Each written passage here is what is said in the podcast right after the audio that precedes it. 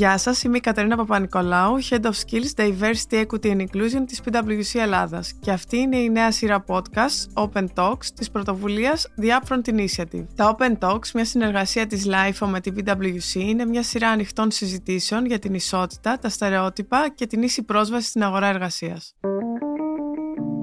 Είναι τα podcast της LIFO.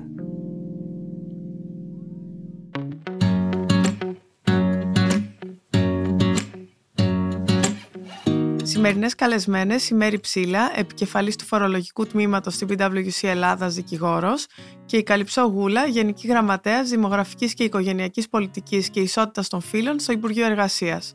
Μαζί θα συζητήσουμε ανοιχτά για την έμφυλη ισότητα. Καλυψό. Γίνεται πάρα πολλής λόγος για την έμφυλη ισότητα τα τελευταία χρόνια και ειδικά το τελευταίο διάστημα. Πόσο πιστεύεις ότι πραγματικά έχουμε έμφυλη ισότητα στην πράξη; Επειδή γίνεται πολλής λόγος, μάλλον δεν την έχουμε ακόμα την έμφυλη ισότητα στην πράξη και έτσι μου δίνεται μια καλή ευκαιρία σήμερα που είμαστε εδώ να μιλήσουμε για αυτό το θέμα. Η αλήθεια είναι ότι η χώρα μας πρόσφατα, η Ελλάδα, αναδείχθηκε ανάμεσα σε 12 χώρες παγκοσμίως ότι έχει επιτευχθεί σε αυτήν η νομική ισότητα. Αυτό βέβαια απέχει από το να συζητούμε για την ουσιαστική ισότητα. Άρα εκείνο που ενδιαφέρει είναι να δούμε πώς μέσα από δράσεις και έργα με την ιδιότητα της Γενικής Γραμματέα Δημογραφικής και Οικογενειακής Πολιτικής και Ισότητας των Φύλων μπορώ να μοιραστώ μαζί σας ε, σήμερα, μπορούμε να φτάσουμε κοντά, να πετύχουμε στον δυνατόν περισσότερο την έμφυλη ισότητα. Αυτό γίνεται και από νομοθετήματα, έτσι αυτό είναι εύλογο, με παρεμβάσεις δηλαδή νομοθετικού περιεχομένου, να εξασφαλίσουμε άδειες, την καθιέρωση πατρικών αδειών ποσοτικά σε μεγάλο αριθμό, για να έχουμε δηλαδή μια ισόρροπη κατανομή ώστε να πούμε ότι και οι μπαμπάδες συμμετέχουν στην, σε αυτό που λέμε το μεγάλωμα των παιδιών και με την φροντίδα αυτή να μπορεί η μαμά σύζυγος ή η μαμά γενικός σύντροφος να είναι στο χώρο εργασίας της και να συνεχίσει μια καριέρα που έχει ξεκινήσει και να μην ανακόπτεται η πορεία αυτή επειδή έχει μείνει έγκυος και έχει γεννήσει. Είναι το ζήτημα της διεύρυνσης πρόσφατα του επιδόματος μητρότητας ε, από 6 μήνες σε 9 και για το ιδιωτικό τομέα, ώστε να εξισορροπηθεί με το δημόσιο τομέα. Δηλαδή μια δυνατότητα να μπορεί και μάλιστα να κάνει χρήση αν θέλει ο πατέρας έναντι της μητέρας. Και φυσικά διάφορα άλλα έργα, οι νταντάδες της γειτονιάς, οι βρεφονιπιακοί σταθμοί να επεκτείνονται μέχρι το απόγευμα. Τι σημαίνουν όλα αυτά; Σημαίνει χρόνος κατά τον οποίο μπορεί η γυναίκα να εξασφαλίσει την πρόσβασή της στην εργασία της, να εξακολουθεί να είναι σε μια αγορά ή να αναζητήσει για πρώτη φορά τη συμμετοχή της στην αγορά εργασίας για να μπορούμε να συζητούμε για έμφυλη ισότητα πέραν του νομικού που είπα στην αρχή και να φτάσουμε στο ουσιαστικό. Μέρη, για σένα, έμφυλη ισότητα στην αγορά εργασίας είναι ανάγκη και πώς μεταφράζεται; Πραγματικά ήταν ένα σημείο που θα ήθελα πάρα πολύ να το τονίσω. Θεωρούμε ότι η συμμετοχή των γυναικών στην εργασία έχει φοβερά αποτελέσματα και στην ε, οικονομία της ε, χώρας αλλά και στην κοινωνία. Ε, ένα παράδειγμα θέλω να φέρω. Έχει υπολογιστεί ότι σε χώρες όπως η Ελλάδα που η συμμετοχή των γυναικών στην εργασία είναι αρκετά χαμηλή εάν φτάσει το επίπεδο της συμμετοχής των ε, γυναικών στην εργασία της Σουηδίας θα αυξηθεί το ΑΕΠ κατά 30%. Μιλάμε για ένα πάρα πολύ σημαντικό νούμερο και με σημασία στην οικονομία. Εκτός από αυτό, ε, θεωρούμε ότι η συμμετοχή των γυναικών δημιουργεί ένα κομμάτι στελεχών το οποίο είναι ευρύτερο και δεν μπορώ να αντιληφθώ πώς μια εταιρεία δεν μπορεί να το λάβει αυτό υπόψη της προσλαμβάνοντας γυναίκες με διαφορετικά χαρακτηριστικά ούτως ώστε να έχει και καλύτερο αποτέλεσμα. Άρα για μένα είναι ξεκάθαρο και αυτή είναι και η εμπειρία μου όλα αυτά τα χρόνια στο χώρο τον επαγγελματικό το να συμμετέχουν οι γυναίκες στην εργασία έχει οικονομική επίδραση και κοινωνική επίδραση πολύ σημαντική. Κάλυψω, πώς είναι για σένα τα τελευταία χρόνια να παρατηρείς τις αλλαγές σε σχέση και με το φύλλο στην αγορά εργασίας; Έξυπνη ερώτηση. Γιατί είναι και πολυδιάστατη η επαφή μου με διάφορες θέσεις εργασίας. Και τι θέλω να πω. Είμαι δικηγόρος, 30 χρόνια. αλλά συγχρόνως έχω διατελέσει αντιδήμαρχος. Πέρασα έτσι από το χώρο της ε, τοπικής αυτοδιοίκησης, αντιδήμαρχος κοινωνικής πολιτικής στο Δήμο Θεσσαλονίκης και τώρα έχω μια άλλη θέση από την πλευρά της Γενικής Γραμματείας, ως Γενική Γραμματέας Ισότητας των Φύλων, Δημογραφικής Οικογενειακής Πολιτικής. Βλέπω λοιπόν όλη αυτή την ε, μεγάλη συζήτηση που δεν είναι όμως μόνο για να γίνεται συζήτηση. Αυτό που ανέφερε πριν και η Μέρη, το γεγονός ότι διαπιστώνουμε και βλέπουμε τα αποτελέσματα, τους δείκτες, πόσο αναγκαίνει συμμετοχή των γυναικών στην εργασία, για κάποιους το μπορούσε να ήταν αυτονόητη, παρόλα αυτά δεν είναι τόσο, γι' αυτό και το συζητάμε, είναι ότι ακριβώς έχουμε μία αύξηση μεν, δεν έχουμε πετύχει το στόχο δε, αλλά από την άλλη είναι και πάρα πολύ λογικό. Δηλαδή, όταν έχουμε μια γυναίκα, τελειώνει το σχολείο, πηγαίνει στο πανεπιστήμιο, ολοκληρώνει τον κύκλο των σπουδών, αναμενόμενο είναι ότι πρέπει να μπει στο χώρο της εργασίας. Άρα, αν εκεί υπάρχει απουσία των γυναικών, έχουμε ένα έλλειμμα. Έχουμε ένα έλλειμμα σαν κοινωνία. Ναι, μεν γίνονται λοιπόν βήματα, έχουμε αλλαγές μεγάλες και ποσοστία και να αρχίσουμε αυτή τη συζήτηση με τις δείκτες και τα ποσοστά που γίνεται πολύ μεγάλη συζήτηση για τα στατιστικά στοιχεία. Ναι, μεν θα κρατήσουμε την αύξηση και πάλι όμως όλο αυτό, όπως το ανέφερε και η Μέρη, πρέπει να συνδεθεί και συνδέεται και με τη δική μας την ενδιάθετη διάθεση σαν γυναίκες να συνεχίσουμε να διεκδικούμε. Έτσι. Έτσι. Δυστυχώς στη χώρα μας εξακολουθεί να μην είναι αυτονόητο Εντάξει, είμαστε σε ένα καλό δρόμο, το είπα και πριν. Είμαστε και οι δύο γυναίκες που προερχόμαστε από τη νομική, είμαστε δικηγόροι. Εγώ έχω κάνει και ένα υπόλοιπο βήμα διαφορετικό με τα κοινά. Οπότε και από εκεί παίρνω μια άλλη εμπειρία.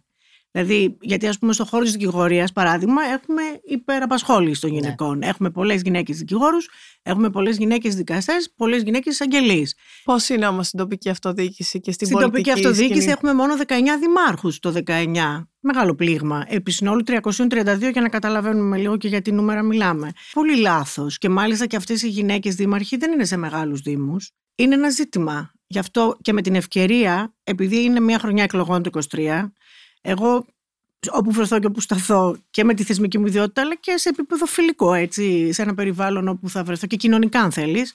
Εκείνο που λένε ότι οι γυναίκες πρέπει σε αυτές τις εκλογές και για την Βουλή και δηλαδή για την γενικώ πολιτεία αλλά και για την τοπική αυτοδιοίκηση που έπονται τον Οκτώβριο πρώτου και δευτέρου βαθμού οι γυναίκες και να διεκδικήσουν οι παρατάξεις είτε κόμματα κατά περίπτωση για την αλλιώς και στην τοπική αυτοδιοίκηση να αποζητήσουν να έρχουν περισσότερες γυναίκες στα ψηφοδέλτια και επίσης πολύ σημαντικό να μην αρκεστούμε σε ένα, στην επίκληση της ποσόστοσης και να πούμε έλα μόρα να φέρω μερικές γυναίκες να κλείσουμε το ψηφοδέλτιο κάτι που με εκνευρίζει τρομακτικά αλλά να προσφύγουμε πραγματικά και να προστρέξουμε στο να βρούμε γυναίκες όπως και άντρες βέβαια οι οποίοι να είναι άξιοι να στελεχώσουν αυτά τα ψηφοδέλτια και στη συνέχεια βέβαια να φροντίσει το σύστημα να προκύψει τέλος πάντων. Οι ψηφοφόροι είναι αυτοί που αποφασίζουν να εκλεγούν και αντίστοιχα μετά να συμμετέχουν και στα συλλογικά όργανα.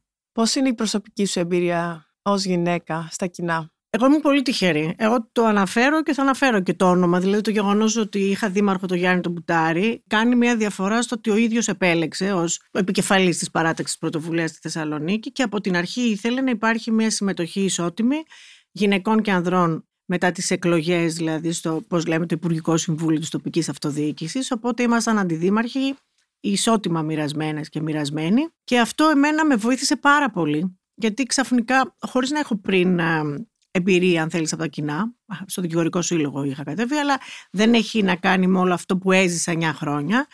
Όλο αυτό μου έχει αφήσει μια τεράστια και πολύ καλή εμπειρία, το πώς συμμετέχεις, συμμετέχεις από θέσεις εισαγωγικά εξουσίας, και κάνεις πράγματα τα οποία, αυτό που ανέφερε και πριν η Μέρη, δεν μπορείς να είσαι κομμάτι του πληθυσμού και να μην συμμετέχεις ώστε το τέλος να είναι το αποτέλεσμα υπέρ του πληθυσμού. Δηλαδή το λέμε ΑΕΠ, το λέμε στο τέλος της ημέρας ένα καλό αποτέλεσμα για την πόλη μου, για την περιφέρεια, αν είναι αντίστοιχα περιφέρεια. Συν το ότι επίσης με την ίδια παράταξη ήμουν εγώ η πρώτη γυναίκα πρόεδρος στο Δήμο Θεσσαλονίκης.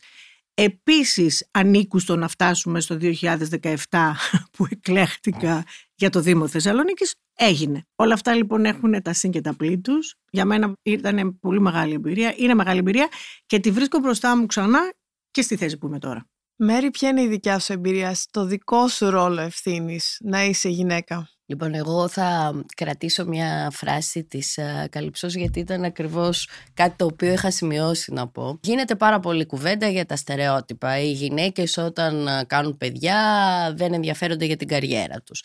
Οι γυναίκες δεν αντέχουν την πίεση. Ξανθές γυναίκες είναι και χαζές επίσης. Θεωρώ ότι ε, αυτά τα στερεότυπα όταν μεν είναι συνειδητά είναι πολύ εύκολο κανείς να τα διαπιστώσει και να προσπαθήσει να τα ξεπεράσει. Τα ασυνείδητα έχουν πολύ μεγάλη δυσκολία και εκεί νομίζω ότι πρέπει να πάρουμε κάποιες πρωτοβουλίες τις οποίες μπορούμε να κουβεντιάσουμε αργότερα. Αυτό όμως που θέλω να επισημάνω είναι ότι πρέπει και οι γυναίκες να ξεπεράσουν αυτά τα στερεότυπα οι ίδιες. Δηλαδή εμείς πρέπει να φύγουμε και εμείς από αυτή τη σκέψη και όταν έρχεται η συγκεκριμένη στιγμή μιας σημαντικής απόφασης για τη ζωή μας να καταλάβουμε ότι μπορούμε, είμαστε ισότιμες και μπορούμε να κάνουμε τα πάντα. Άλλωστε όλη αυτή η συζήτηση περί του αν μπορεί μια γυναίκα να τα κάνει όλα ή δεν μπορεί, που είχε ξεκινήσει στη δεκαετία του 80-90, νομίζω ότι αυτή τη στιγμή αποτελεί κάτι πολύ παροχημένο και ένα πολύ σεξιστικό πλαίσιο συζήτησης. Πρέπει να διεκδικήσουμε την ισότητα γιατί μπορούμε να το κάνουμε. Και με αυτό το, το σκεπτικό πρέπει να προχωρήσουμε. Μπορεί μια γυναίκα να τα έχει όλα; Θεωρώ ότι είναι ένα δεδομένο αυτό. Γιατί πάρα πολλές ε, καταστάσεις δημιουργούν ε, προβλήματα και εμπόδια σε αυτό. Τελικά όμως το μεγαλύτερο εμπόδιο είναι μέσα μας. Εάν το ξεπεράσουμε και βοηθηθούμε από το κοινωνικό πλαίσιο με τις αλλαγές που πρέπει να προταθούν, νομίζω ότι μπορεί να τα έχει όλα και ακόμα περισσότερα.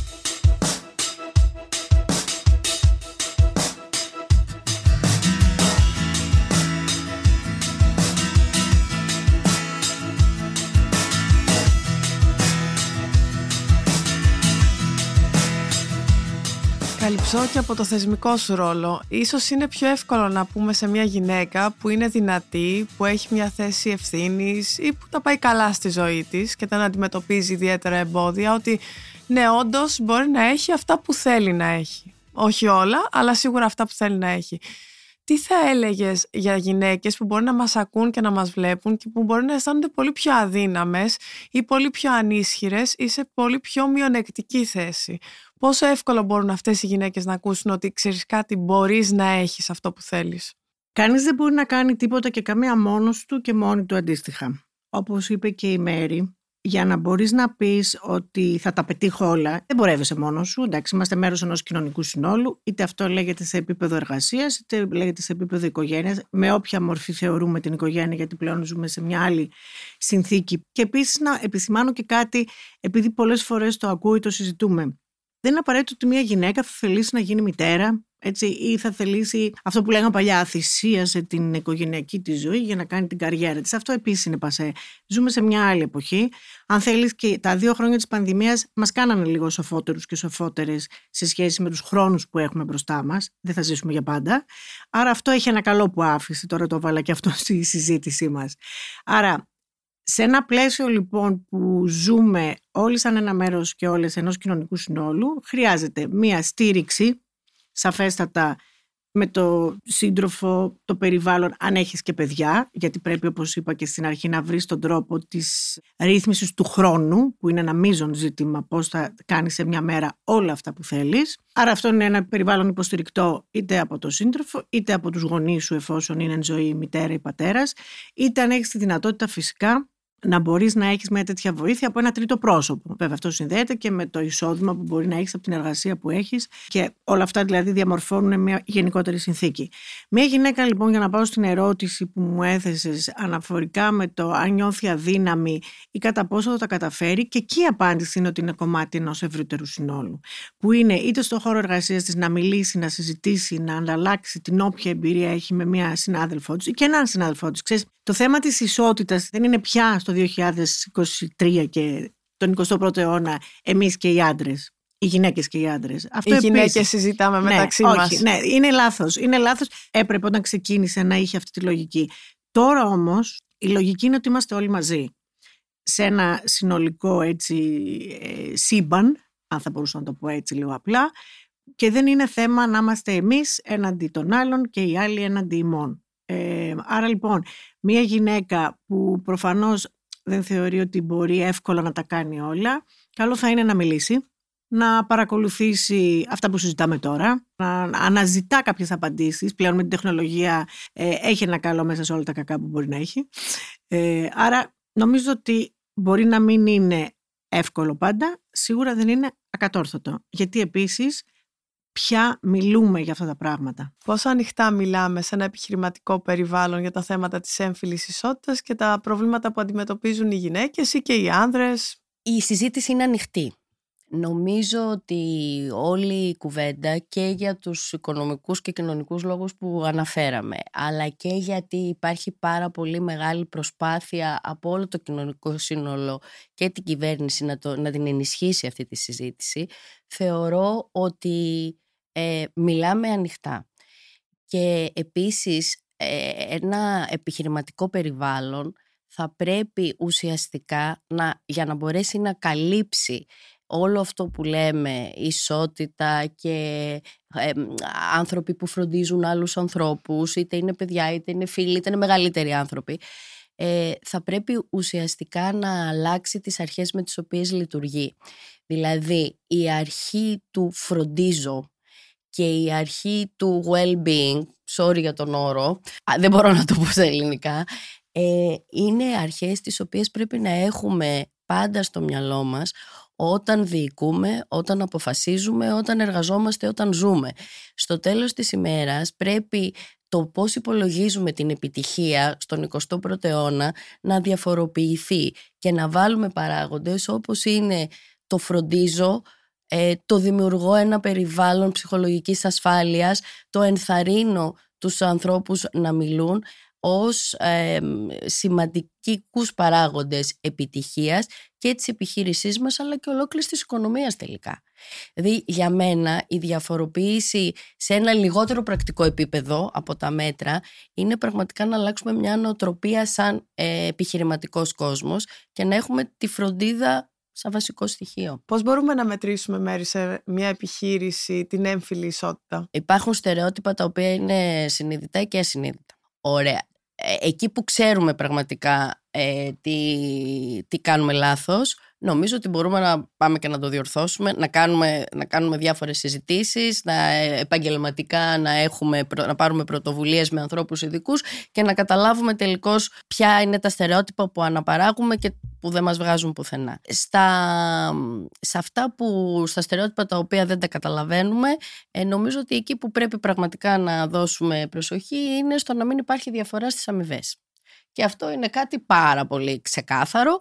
Μπορούμε να το δούμε, προκύπτει από τα βιβλία μας, τα στοιχεία μας, είναι εύκολο. Άρα ας ξεκινήσουμε από αυτό το κομμάτι, να μην υπάρχει διαφορά στις αμοιβές. Όταν η, η αξιολόγηση λοιπόν που είναι ένας τρόπος μέτρησης είναι ίδια ανάμεσα σε γυναίκες και άντρες, να μην σκεφτόμαστε ότι η γυναίκα να της δώσω λίγο λιγότερο γιατί μπορεί να μου φύγει ένα χρόνο επειδή θα μείνει έγκυο. Ωραία. Άρα που μπορεί να το κάνουμε χωρίς να το καταλαβαίνουμε, αλλά νομίζω τελικά προκύπτει αυτό και από τις ε, μελέτες και από στοιχεία που έχουμε δει. Ε, ένα στοιχείο λοιπόν είναι ε, για να το μετρήσουμε αυτό είναι το να έχουμε κάποιες αξιολογήσεις οι οποίες πρέπει να είναι με, ίδιους, με, με ίδια κριτήρια και στα δύο φύλλα ε, και στις προαγωγές βεβαίως μπορούμε να δούμε αν αναλύσουμε τις προαγωγές, εάν οι προαγωγές έχουν κάποια ισοτιμία και βεβαίως στο, στο μισθολογικό κομμάτι. Αυτή είναι οι τρεις τρόποι που εγώ βλέπω αυτή τη στιγμή. Κάλυψε, πώς μπορούμε και από το θεσμικό σου ρόλο να κατανοήσουμε την έμφυλη ισότητα σε μια κοινωνία, στην αγορά εργασίας συνολικά; Ε, όπως αναφέρθηκε ήδη η Μέρη, είναι σημαντικό στις επιχειρήσεις ειδικά επειδή εκεί έχουμε ένα συγχρονισμό πολλών ανθρώπων, ανδρών και γυναικών, γυναικών και ανδρών.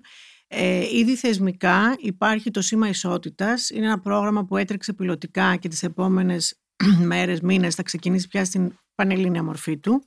Τι είναι αυτό λοιπόν, είναι ένας τρόπος αξιολόγησης με βάση κάποιες συγκεκριμένες προϋποθέσεις των επιχειρήσεων και κατά πόσο σε αυτές πράγματι υπάρχει ισότητα. Υπάρχει ισότητα στις αμοιβές που ανέφερε και η Μέρη, υπάρχει ισότητα στον τρόπο με τον οποίο προσεγγίζουμε τις άδειες, τις εφαρμόζουμε, γιατί είπαμε και πριν, καλό το νομοθετικό καθεστώς, θα πρέπει να ελέγχουμε και να αξιολογούμε και την εφαρμογή όλου αυτού του καθεστώτος. Έτσι λοιπόν με το σήμα ισότητας, ε, που έτρεξε την προηγούμενη περίοδο και παίρνουμε τώρα τα αποτελέσματα και τα συμπεράσματα, απονεμήθηκε σε κάποιες επιχειρήσεις με βάση προϋποθέσεις, θα μπορούμε να έχουμε μία εικόνα και αν θέλεις ένα κίνητρο θα έχουν οι επιχειρήσεις, γιατί αυτά είναι αλληλένδετα, προκαλώντας τις επιχειρήσεις να έχουν τις, ε, τις προϋποθέσεις που εμείς θέλουμε για να τσεκάρουμε ότι όντως υπάρχει ισότητα, εκείνες έχουν το κίνητρο, έχοντας αυτή την πιστοποίηση, να συμμετέχουν σε, και σε διεθνές επίπεδο, γιατί δεν είναι κάτι ελληνικό αυτό, είναι κάτι που ισχύει παγκόσμια, ευρωπαϊκά, παγκόσμια κτλ. Άρα, με αυτόν τον τρόπο βλέπεις ότι ε, πετυχαίνει το στόχο να επισπεύσεις δηλαδή κάποιες διαδικασίες, να ελέγξεις κάποιες διαδικασίες ότι εφαρμόζονται και αντίστοιχα και η επιχείρηση έχει ένα κίνητρο να το κάνει. Ε, εκτός από αυτό, επειδή όλα συνδέονται μεταξύ τους, ε, ένα άλλο είναι, ειδικά πάλι θα ξαναμιλήσω για επιχειρήσεις, γιατί εκεί έχουμε ένα πλήθος και ποσοστιαία μπορούμε να ελέγξουμε. Ας πούμε αυτό που ανέφερα για το πώς βοηθάς τις γυναίκες να μην μείνουν εκτός ή αυτό που ανέφερε η Μέρη θα δούμε αν θα μείνει έγκυος, ναι πότε σκέφτεσαι να το σκεφτώ αν θα σε προσλάβω. Γι' αυτό είναι και το καινούργιο πρόγραμμα με το RRF το, στο Ταμείο Ανάκαμψης να αναφερθώ και σε αυτό που θα τρέξει τον επόμενο, το επόμενο διάστημα για να δημιουργηθούν χώροι φύλαξη σε μεγάλες επιχειρήσεις όπου δηλαδή τι θα γίνει, τι σημαίνει αυτό, επιδοτείται μια επιχείρηση, χρηματοδοτείται για ένα διάστημα δύο ετών με την ε, δυνατότητα να προσλάβει δύο βρεφονιπιοκόμους, οπότε μια γυναίκα έχει μείνει έγκυος, γεννά, θέλει να γυρίσει άμεσα στην εργασία της, να μην χάσει την επαφή της, αλλά πρέπει και πρέπει και θέλει να είναι μαζί με το παιδί που μόλις έχει γεννηθεί. Οπότε με τον τρόπο αυτό σε επιχειρήσει πάνω από 100 άτομα ή και πάνω από 250, είναι δύο περιπτώσεις, ε, μπορεί για δύο χρόνια να τρέξει αυτό το πρόγραμμα και να υπάρχουν χώροι όπου η γυναίκα αυτή θα μπορεί συγχρόνως σε ένα διάλειμμα της εργασίας της να φροντίσει, να έχει το παιδάκι της, να το θυλάσει, αν χρειαστεί.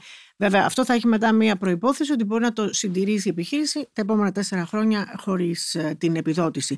Είναι όμως, όλα αυτά είναι, είναι κινήσεις, είναι πράξεις, είναι, είναι δράσεις, γιατί αν δεν το έχουμε αυτό στην πορεία μας, δεν μπορεί και να γίνει ε, να πετύχουμε το γενικότερο στόχο. Και όλο αυτό είναι τα, οι διευκολύνσεις που είναι αναγκαίες όμως. Έτσι είναι θέμα πολιτισμού για μένα στο τέλος της ημέρας. Μέρη ανέφερε η Καλυψό το κομμάτι το πώς μπορούμε να φύγουμε από το νομοθετικό πλαίσιο στην ε, πρακτική εφαρμογή. Πόσο εύκολα πιστεύεις μέσα σε μια εταιρεία μπορούμε να περάσουμε σε, στην πράξη, σε κινήσεις που να ενισχύουν την ισότητα και την υποστήριξη και των δύο φύλων; Όλες αυτές οι δράσεις ε, δημιουργούν κουλτούρα. Έτσι, ουσιαστικά εκτός από μπορεί να είναι μικρά μικρά πράγματα τα οποία όμως δημιουργούν κουλτούρα, ανοίγουν τη συζήτηση. Ε, επίσης θεωρώ ότι η νέα γενιά μας αναγκάζει να λειτουργήσουμε με αυτόν τον τρόπο ε, και ε, τελικά οι επιχειρήσεις ε, κάνουν πραγματικά βρίσκονται προς τη σωστή κατεύθυνση. Δηλαδή, έχεις από τη μία το tone from the top, όπου δημιουργείται μια κουλτούρα, ενώ σε επίπεδο κρατικό, και από εκεί και πέρα ε, μια νέα γενιά που πιέζει ε, και μια αντίληψη βεβαίων όλων μας ότι όλο αυτό έχει κάποιο νόημα και πρακτικό και κοινωνικό. Ε, θεωρώ ότι αυτό που ανέφερα πριν, η, η αξία, ε, σαν, η, το care, το, η φροντίδα σαν αξία ε, μέσα στις επιχειρήσεις. Ε, είναι, ε, υλοποιείται με συγκεκριμένα μέτρα. Και τα μέτρα είναι αυτά που νομίζω ανέφερα, έχει να κάνει πραγματικά με την αμοιβή στο ίδιο επίπεδο, με την ανοιχτή συζήτηση, με την ενθάρρυνση των ανθρώπων να μιλούν με ασφάλεια και να επικοινωνούν τα θέματα που έχουν και οπωσδήποτε με όλο αυτό το, τη, τη λογική του δίνω κάποια πράγματα ούτως ώστε να διευκολύνω να, όλους, όλους, γυναίκες, άνδρες, οτιδήποτε άλλους, άλλο φίλο να λειτουργήσει ε, παραγωγικά μέσα σε μια επιχείρηση.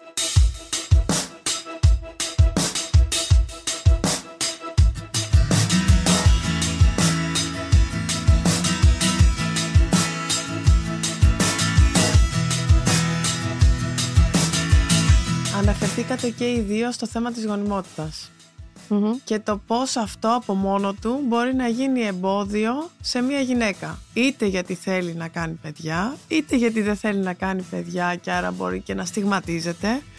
Στο κομμάτι των επιχειρήσεων μπορεί όντως το να θέλω να κάνω παιδί, το να έχω στα πλάνα μου να κάνω παιδί, να είναι και ένας τρόπος να στιγματιστεί μια γυναίκα από τη διαδικασία της συνέντευξης και μόνο. Πώς μπορούμε αυτό να το αλλάξουμε από τη δικιά σου την εμπειρία τόσα χρόνια; Κοίτα, η δική μου η εμπειρία ε, νομίζω ότι ε, από την πράξη έχει φανεί το πώς λειτουργώ. Έχω ένα τμήμα 250 άτομα που οι γυναίκες είναι η πλειοψηφία. Δηλαδή, ε, στη δική μου τη λογική και στη λογική της εταιρείας μας, ε, αυτό, αυτό είναι περιορισμένο. Ε, βεβαίως αντιλαμβάνομαι ότι δεν είναι τα πράγματα παντού έτσι. δεν, δεν μπορώ να πω τι θα πρέπει να κάνουμε γιατί για μένα είναι εντελώς φυσικό να, να συνεργάζομαι με ανθρώπους ε, με τους οποίους, αντιλαμβα... Ε, τους οποίους οι οποίοι έχουν κάποια αξία και ε, έρχονται να ζητήσουν εργασία ανάλογα με τα προσόντα τους και λειτουργούν με βάση αυτά. Για μένα δεν υπάρχει κάτι διαφορετικό σε αυτό. Και επίσης το διάστημα του απουσιάζω από την, τη δουλειά μου για ένα συγκεκριμένο διάστημα τέλος πάντων όσο είναι αυτό ε, ε, ε, επιχειρήσεις πρέπει να το έχουν λάβει υπόψη τους και να είναι οργανωμένες με τέτοιο τρόπο ώστε αυτό να είναι εντελώς φυσιο, μια φυσιολογική πορεία των πραγμάτων. Δηλαδή θεωρώ ότι μπορεί κάποιος να οργανωθεί με τέτοιο τρόπο που να, η απουσία να είναι, μπορεί να καλυφθεί. Καλυψώ πώς μπορούμε να βοηθήσουμε τις γυναίκες που λείπουν από την αγορά εργασίας για ένα συγκεκριμένο χρονικό διάστημα για δικούς τους λόγους να επανενταχθούν; Για να πιάσω λίγο πάτημα πάλι από αυτό που είπε η Μέρη και να αλλάξω λίγο το καπέλο, δηλαδή έχω την ισότητα, μιλούμε για την ισότητα, αλλά είναι και το δημογραφικό. Δεν μπορούμε σαν κοινωνία λοιπόν, γιατί είμαστε κομμάτια μιας κοινωνίας δεν είμαστε απλά μόνο εργαζόμενες, μόνο μητέρες, μόνο σύντροφοι, κόρες, μόνο γυναίκες. μόνο γυναίκες, μόνο μόνο. Και αντίστοιχα δεν είναι μόνο οι άντρες, μόνο μπαμπάδες, μόνο αντίστοιχα. Ε, είναι λίγο μια αφαιρετική προσέγγιση που δεν ανταποκρίνεται στην πραγματικότητα. Άρα λοιπόν δεν μπορούμε από τη μια σαν κοινωνία λοιπόν και μέρη ενός κοινωνικού συνόλου που έχουμε τις ανησυχίες μας, τις ευαισθησίες μας να λέμε τι θα κάνουμε με το δημογραφικό, να εκπλησώμαθα όλοι έτσι και να συζητούμε πώς μετά την πρόσφατη απογραφή απομειώθηκε ο πληθυσμός και τι γίνεται και από την άλλη αντίστοιχα όλοι δηλαδή ενώ και τα μέρη του συνόλου ως πολίτες της χώρας και αντίστοιχα και επιχειρηματίες, ε, ιδιοκτήτες εταιριών, CEO, αλλά και τις μικρότερες, δεν μιλάω μόνο για στον επιχειρηματικό κλάδο, βάζω μέσα και τις δικηγορικές εταιρείες, δηλαδή κάθε τι, ιατρικά και όλα αυτά. Άρα εκεί καλούμαστε να με τη συμπεριφορά μας και με τον τρόπο με τον οποίο ε, ζούμε να δείξουμε αυτή την οριμότητα, να έχουμε το ποσοστό της δικής μας ευθύνης. Πώς ενεργοποιηθήκαμε με το θέμα του COVID και της πανδημίας και προχωρήσαμε λίγο στην ατομική ευθύνη; Το πώς θα φροντίζουμε. Αυτό για μένα και αυτό ήταν ένα μάθημα από το οποίο κάτι μάθαμε. Δηλαδή ξαφνικά από εκεί ήμασταν όχωροι αδερφέ, λίγο αρχίσαμε μαζευτήκαμε πώς θα το κάνω, να προσέξω. Μας άφησε κάτι, μπορεί να μας, μην το έχουμε συνειδητοποιήσει ακριβώς, αλλά αυτή η ενεργοποίηση ενός μηχανισμού προσωπικής ευθύνης νομίζω ότι μπορεί να επεκταθεί και στα υπόλοιπα. Άρα, το ακριβώς και τα μέτρα στα οποία αναφέρθηκα, αλλά δεν είναι μόνο τα μέτρα, είπαμε τα μέτρα είναι ένα μέσο, οι δράσεις είναι ένα μέσο που διευκολύνουν σαφέστατα και καθοριστικά, γιατί αν δεν τα έχεις, καλή θεωρητική συζήτηση, αλλά μετά δεν μπορείς το, πρακτικό να, να προχωρήσεις. Έχει να κάνει όμως και με την οριμότητα, έχει να κάνει με την κουλτούρα, να αποκτήσουμε πάλι την πρόσβαση σε αυτό το αυτονόητο. Δεν μπορείς να λες λοιπόν ότι αν μια γυναίκα μείνει έγκυος για ένα διάστημα θα πρέπει να κάνει χ τη ζωή της ή μετά ε, αντίστοιχα να δει πώς θα επανακάμψει. Γι' αυτό λοιπόν έχουμε όλες τις ε, ε δομές, ε, έργα μέσα από τον ΟΑΕΔ ενδεχομένως, δηλαδή με μοριοδοτήσεις, όλα αυτά και αυτά που ανέφερα πριν να μην τα επαναλαμβάνω και αυτά που θα γίνουν άλλα, όλα αυτά σε ένα γενικότερο πλαίσιο. Το γεγονός επίσης ότι πλέον υπάρχουν και πολλοί άντρες που γίνονται μπαμπάδες, να το πω έτσι απλά, που και εκείνοι λένε: OK, θα μείνω εγώ στο σπίτι. Είναι αυτό. Ε, το είπε πολύ ωραία πριν η Μαίρη. Είναι οι νέοι πλέον που μας το βγάζουν μπροστά. Ε, ε, δηλαδή είναι πάρα πολύ φυσιολογικό. Σου λέει: Οκ, θα κάτσω εγώ γιατί θέλω να κάτσω. Άρα δώσ' μου τη δυνατότητα να το κάνω. Δεν είναι ότι όλοι τρελαίνονται και καλά να κατακτήσουν τον κόσμο και να φτάσουν να είναι έτσι οι πιο. Ε, και τα Σπουδαίοι. λοιπά. Εντάξει, και σπουδαίοι. Έχουν λοιπόν γιατί και όλο αυτό είναι όλη αυτή η κουβέντα που κάνουμε και πιάνουμε και τη συμπερίληψη και τη διαφορετικότητα. Όλες αυτές οι νέες εκφράσεις έχουν και ένα πάτημα σε όλα αυτά τα νέα, τις νέ, τη νέα κουλτούρα που καλούμαστε να αναπτύξουμε. Πώς μπορούμε να αναπτύξουμε αυτή τη νέα κουλτούρα, Μέρη, και βάζω και την έννοια και της προσωπικής ευθύνης, που είναι πάρα πολύ σημαντική σε όλα όσα λέτε μέχρι τώρα και για την ψυχολογική ασφάλεια όλων και για την ισότιμη μεταχείριση και αυτό που είπες ότι εγώ βλέπω τους ανθρώπους σαν άξια μέλη μιας ομάδας. Έτσι, ναι.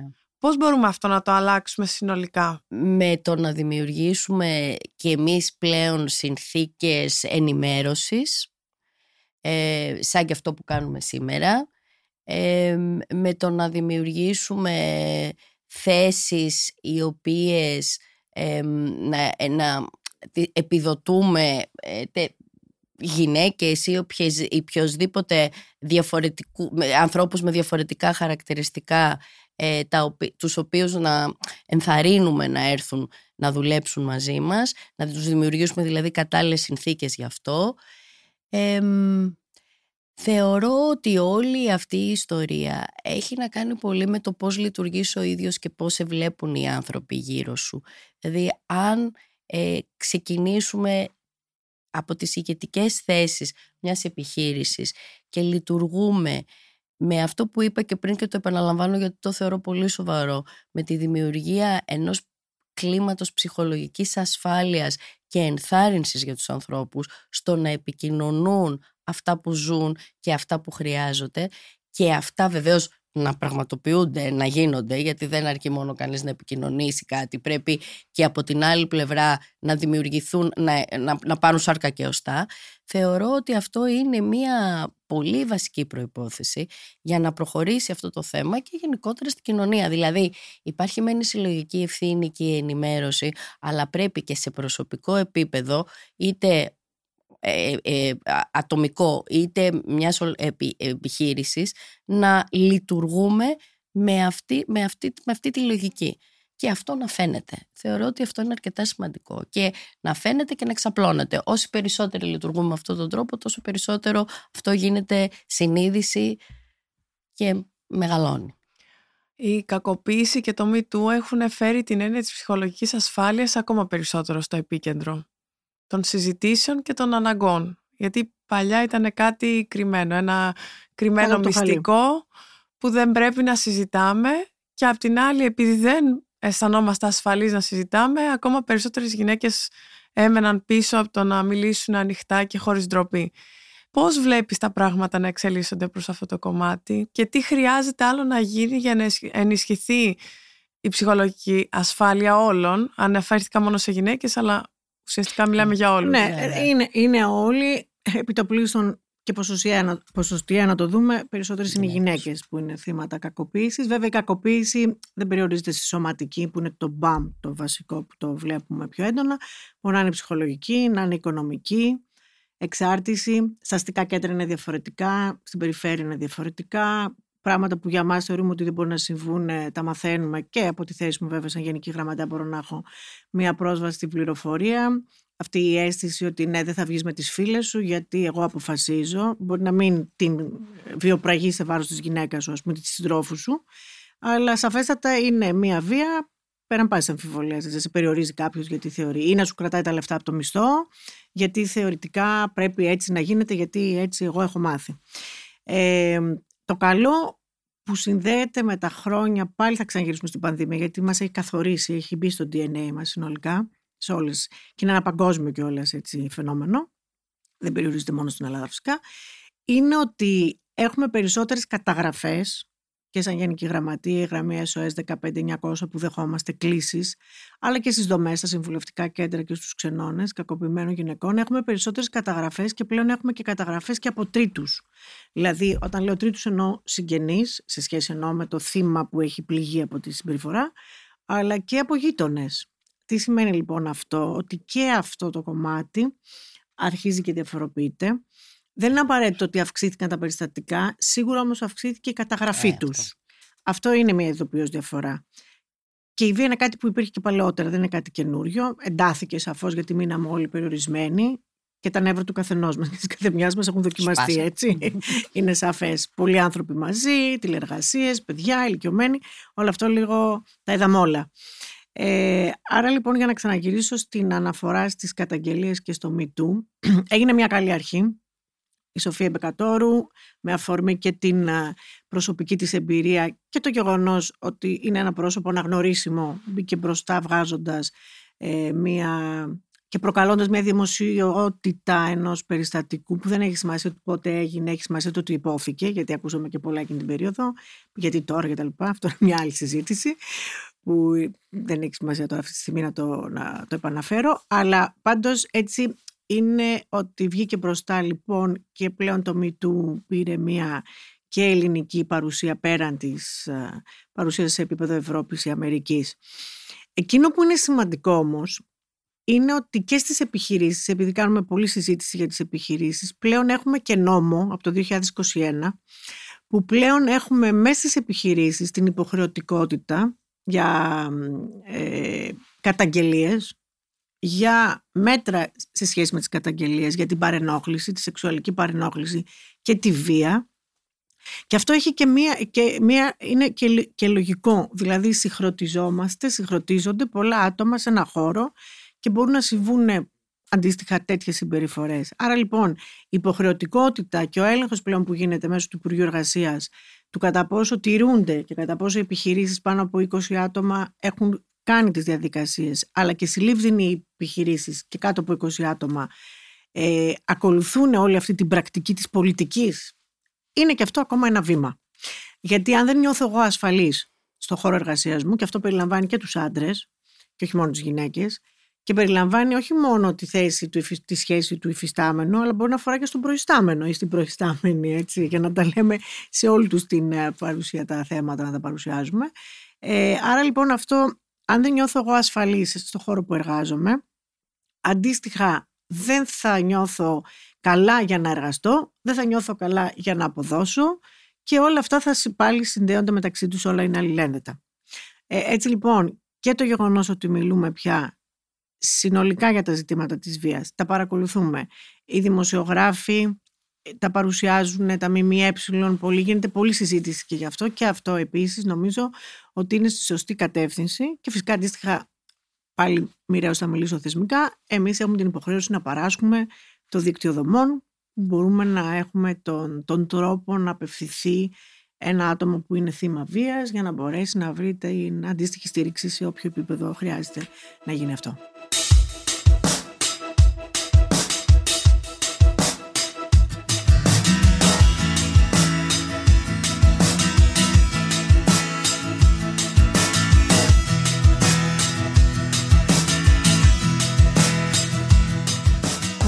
Εκτός από τα φαινόμενα της βίας όπως τα περιέγραψε η Καλυψό, έχουμε, έχει ανοίξει ιδιαίτερα ο διάλογος το τελευταίο καιρό στις επιχειρήσεις για το φαινόμενο της μικροεπιθετικότητας. Όλα αυτά δηλαδή τα, ε, τα μικρά περιστατικά ε, στιγμιαίας βίαιης συμπεριφοράς θα έλεγε Ναι. κανείς. Υποτιμητικής ίσως. Υποτιμητικής. Ναι. Δεν Ε, θα έλεγα κακοποιητικής, αλλά σίγουρα ναι. υποτιμητικής. Μμμ. Πώς τα βλέπεις εσύ, πώς τα αντιμετωπίζεις, πώς πιστεύεις ότι θα έπρεπε να αντιμετωπίζονται μέσα σε ένα περιβάλλον εργασίας; Κοίταξε, καταρχήν θεωρώ ότι θα πρέπει να υπάρχουν οι συνθήκες, όπως είπαμε και πριν, ε, να μπορεί ο οποιοδήποτε υφίσταται οποιαδήποτε τύπου βία να μπορεί να το πει. Δηλαδή να υπάρχει η- το κανάλι επικοινωνίας το οποίο να, να λειτουργεί. Και βεβαίως αυτό έχει δύο πλευρές. Δηλαδή πρέπει και ο ίδιος να έχει το, τη δυνατότητα να το πει, αλλά και αυτός που θα ακούσει το σχόλιο να το διαχειριστεί σωστά. Εντάξει, αυτό όπως καταλαβαίνουμε είναι μια πρόκληση, διότι ακριβώς όλα αυτά είναι πολύ ωριακά ε, υπάρχει μια συμπεριφορά η οποία είναι υποτιμητική, είναι βίαιη, πώς θα τη χαρακτηρίσεις, σε τι συνθήκες, ποιος θα πληγεί από αυτόν. Δηλαδή, σίγουρα όμως, επειδή είναι μια πραγματικότητα, ε, θα πρέπει να τεθούν, να τεθεί ως θέμα, νομίζω έχει ήδη τεθεί από πολλές, πρέπει να είναι από όλες τις επιχειρήσεις και από εκεί πέρα τα μέτρα να είναι τέτοια που και αυτός που το καταγγέλει και αυτός που δέχεται την καταγγελία να εκπαιδευτεί σωστά για το πώς πρέπει να το διαχειριστεί. Αλλά και αυτός στον οποίο αναφέρεται η καταγγελία. Ναι, προφανώς. Ναι, αυτό εννοώ και ο αποδέκτης και αυτός που, α, σωστά, λες, λες το, το πρόσωπο που τελικά μπορεί να έχει κάνει την κακοποίηση. Ναι, ε, εκεί είναι μια άλλη ιστορία. Εκεί θα πρέπει να, το, να, να δει κανείς και από τη δική του την πλευρά ποιες ήταν οι συνθήκες, εάν είναι κατά συρροή. ναι, γιατί και η διαγή... δηλαδή, έχει, έχει, έχει πολλή κουβέντα. Ε, αλλά σίγουρα ε, δέχομαι ότι υπάρχει το θέμα και ναι, θα πρέπει να αντιμετωπίζεται σωστά και να μπουν οι διαδικασίες. Όλα αυτά όμως θα πρέπει, όλα αυτά τα έρχεται και η πράξη και τα έρχεται και τους Μπράβο. δίνει υπόσταση τελικά. Είναι πράγματα που αλλάζουν τον τρόπο που είχε συνηθίσει μεγάλο κομμάτι του πληθυσμού να λειτουργεί και γι' αυτό πρέπει να τα δούμε στην πορεία και να λάβουμε υπόψη μας όλους τους παράγοντες. Σίγουρα πάντως είναι θέμα και σοβαρό. Καλυψώ, η γυναίκα παραδοσιακά σχετίζεται με πολλαπλούς ρόλους. Και στην Ελλάδα ακόμα περισσότερο. Το ανέφερες και εσύ πριν, η γυναίκα πρέπει να κάνει παιδιά, η γυναίκα πρέπει να γίνει μητέρα, η γυναίκα πρέπει να είναι φροντιστής, η γυναίκα πρέπει, πρέπει, πρέπει, πρέπει και σε όλα αυτά προστίθεται και το να είναι και μια καλή εργαζόμενη, πετυχημένη, με καριέρα ή ό,τι άλλο εκείνη πιστεύει για τον εαυτό της. Γίνονται προσπάθειες, σίγουρα, σε σχέση και με το παρελθόν. Ωστόσο η Ελλάδα σκοράρει στον Ευρωπαϊκό Δίκτυο Ισότητας χαρακτηριστικά τελευταία ως προς τη διάσταση του χρόνου. Τι γίνεται τελικά στην πράξη; Να πω με την ευκαιρία, γιατί ε, γνωρίζω φυσικά παρακολουθούμε και επί σειρά ετών στο δίκτυο ισότητας της ΑΕΓΕ, είμαστε τελευταίοι ως χώρα συνολικά. Εδώ λοιπόν έχουμε ξεκινήσει και μία συζήτηση λίγο για τον τρόπο με τον οποίο ελέγχονται αυτά τα χαρακτηριστικά της χώρας μας, ε, γιατί ο δείκτης αυτός είναι από το 2011 έχει ξεκινήσει και λίγο τα κριτήρια και ο τρόπος με τον οποίο πρέπει να συγκρίνουμε τη δική μας τη χώρα παράλληλα με τη Σουηδία, παράδειγμα με τη Σουηδία ή την Νορβηγία ή κάποια άλλη χώρα, υπάρχει λίγο ένα ζήτημα του κοινού παρονομαστή γιατί έχουμε και διαφορετικά πληθυσμιακά χαρακτηριστικά, διαφορετικά πρωτίστως οικονομικά χαρακτηριστικά. Περάσαμε εμείς μια κρίση μεγάλη ε, ως γνωστόν, πέραν της ανθρωπιστικής πρόσφατα, αλλά είχαμε και την, της, ε, πέραν της κρίσης της πρόσφατης που έχουμε της υγείας, είχαμε πριν και την ε, κοινωνικο-οικονομική κρίση κτλ. Άρα θέλω να πω λίγο με το δείκτη, καλοί είναι οι δείκτες, αλλά ε, πρέπει λίγο να, να δούμε και να επαναπροσδιορίσουμε τα στοιχεία με τα οποία συγκρινόμαστε εμείς με άλλες χώρες. Σε κάθε περίπτωση, Σε κάθε όμως, περίπτωση όμως, εκτός από αυτή την εισαγωγή, σαφέστατα όμως, και πάμε λίγο στην ουσία πέρα από αυτή τη μικρή εισαγωγή, για το χρόνο λοιπόν, επειδή ε, παλιά στη δεκαετία του 80-90 ήταν και μία φιγούρα που ήταν και σε ένα έργο, να μην αναφερθούμε και σε ποιον ηθοποιό που ήταν τότε το, νομίζω το Θεσσαλικό Θέατρο, που ήταν μία φιγούρα Ναι, που τα ναι, έκανε ναι. όλα. Ναι, έτσι, ναι, τα ναι, πάντα ναι, όλα ναι, και ναι, ήταν ναι, ναι, χαρακτηριστικό ναι, ναι, και μην το το- όνομα. Μην το πούμε, ναι. Ωραία. Άρα λοιπόν, ο χρόνο είναι ένα ζήτημα. Και βέβαια ο χρόνο, με του δείκτε, επειδή στην Γενική Γραμματεία έχουμε και το παρατηρητήριο, το οποίο μετράει διάφορου δείκτε σε διάφορα ζητήματα. Το θέμα λοιπόν της σύγκρισης του χρόνου δεν είναι δικιά μας παγκόσμια πρώτη, έχει να κάνει και με την Ευρώπη. Απλά σε εμάς τα ποσοστά είναι πιο μεγάλα. Στο γεγονός ότι έχουμε τις γυναίκες να είναι πιο πιεσμένες χρονικά, γιατί συγχρόνως ασχολούνται περισσότερο συγκριτικά με τους άντρες για φροντίδα των ηλικιωμένων, για τη φροντίδα των παιδιών, ε, με τις δουλειές στο σπίτι, τις περίφημες ε, δουλειές ε, του νοικοκυριού ε, και αντίστοιχα έχουμε και έναν άλλον δείκτη για να μετρήσουμε το χρόνο που δείχνει πέραν λοιπόν της φροντίδας και τον δείκτη του κατά πόσο έχει χρόνο με γυναίκα για τις κοινωνικές της ψυχαγωγικές δραστηριότητες, για σπορ, αθλητισμό ή για φιλανθρωπίες Επανεκπαίδευση. κτλ. Βάση, ναι, ναι. Όχι, πάμε λίγο αυτοί οι δύο δείκτες. Είναι δύο βασικοί δείκτες που έχουν δύο υποδείκτες ο καθένας από αυτούς. Και άρα βλέπει, ε, θα έλεγα έτσι λίγο σε ένα ευρύτερο πεδίο ε, τι είναι αυτό που λέμε χρόνος. Έτσι. Εκεί λοιπόν δεν τα πάμε καλά, σαφέστατα. Είναι γεγονός ότι οι γυναίκες ε, δεν έχουν χρόνο. Δεν έχουν χρόνο για να τα κάνουν όλα αυτά, γιατί αναλώνεται πολύ στους χρόνους το θέμα της φροντίδας, που ανέφερα πριν, και λιγότερος χρόνος και άρα είναι μεγαλύτερο και το χάσμα με τους άντρες αντίστοιχα για αυτά που λέμε την δική μου ψυχαγωγία, τη δική μου, τον αθλητισμό μου, αυτό που ανέφερες και όλες, αν θέλω να κάνω μια επιμόρφωσή μου κτλ.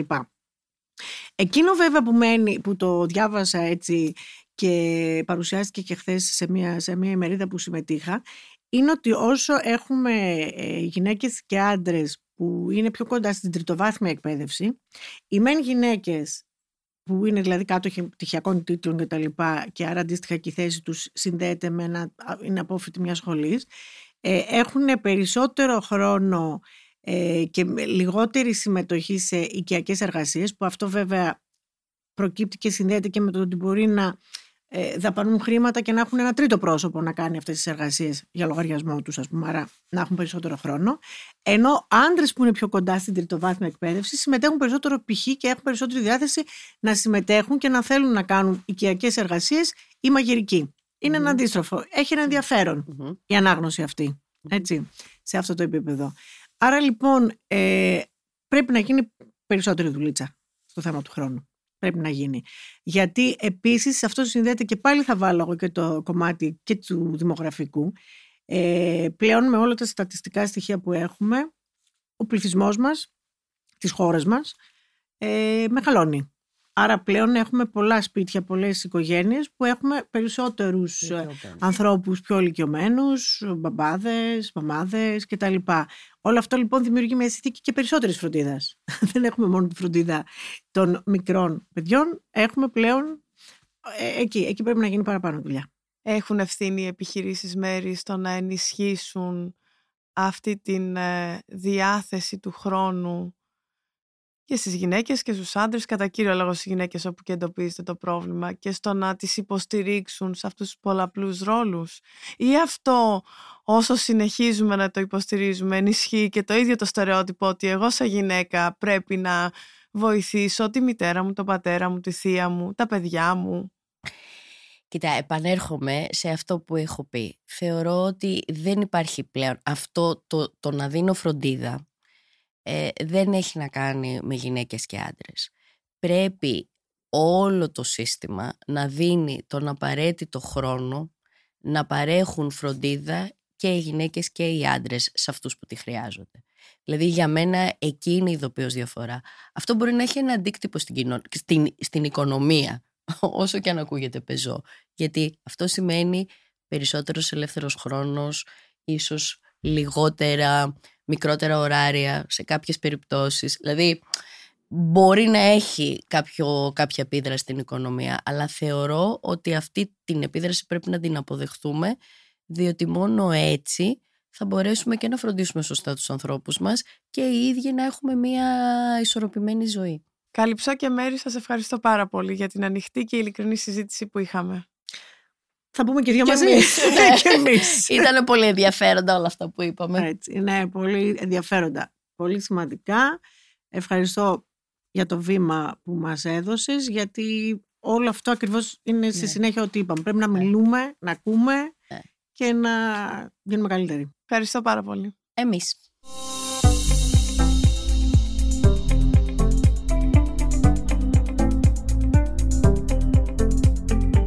Ήταν ένα επεισόδιο της νέας σειράς podcast Open Talks της πρωτοβουλίας The Upfront Initiative. Με την Καλυψό Γούλα και τη Μέρη Ψήλα συζητήσαμε ανοιχτά το τι σημαίνει να είσαι γυναίκα στην αγορά εργασίας και στη σημερινή κοινωνία. Ηχοληψία, επεξεργασία και επιμέλεια Γιώργος Ντακοβάνος και Μερόπη Κοκκίνη. Ήταν μια παραγωγή της Lifeo. Είναι τα podcast της Lifeo.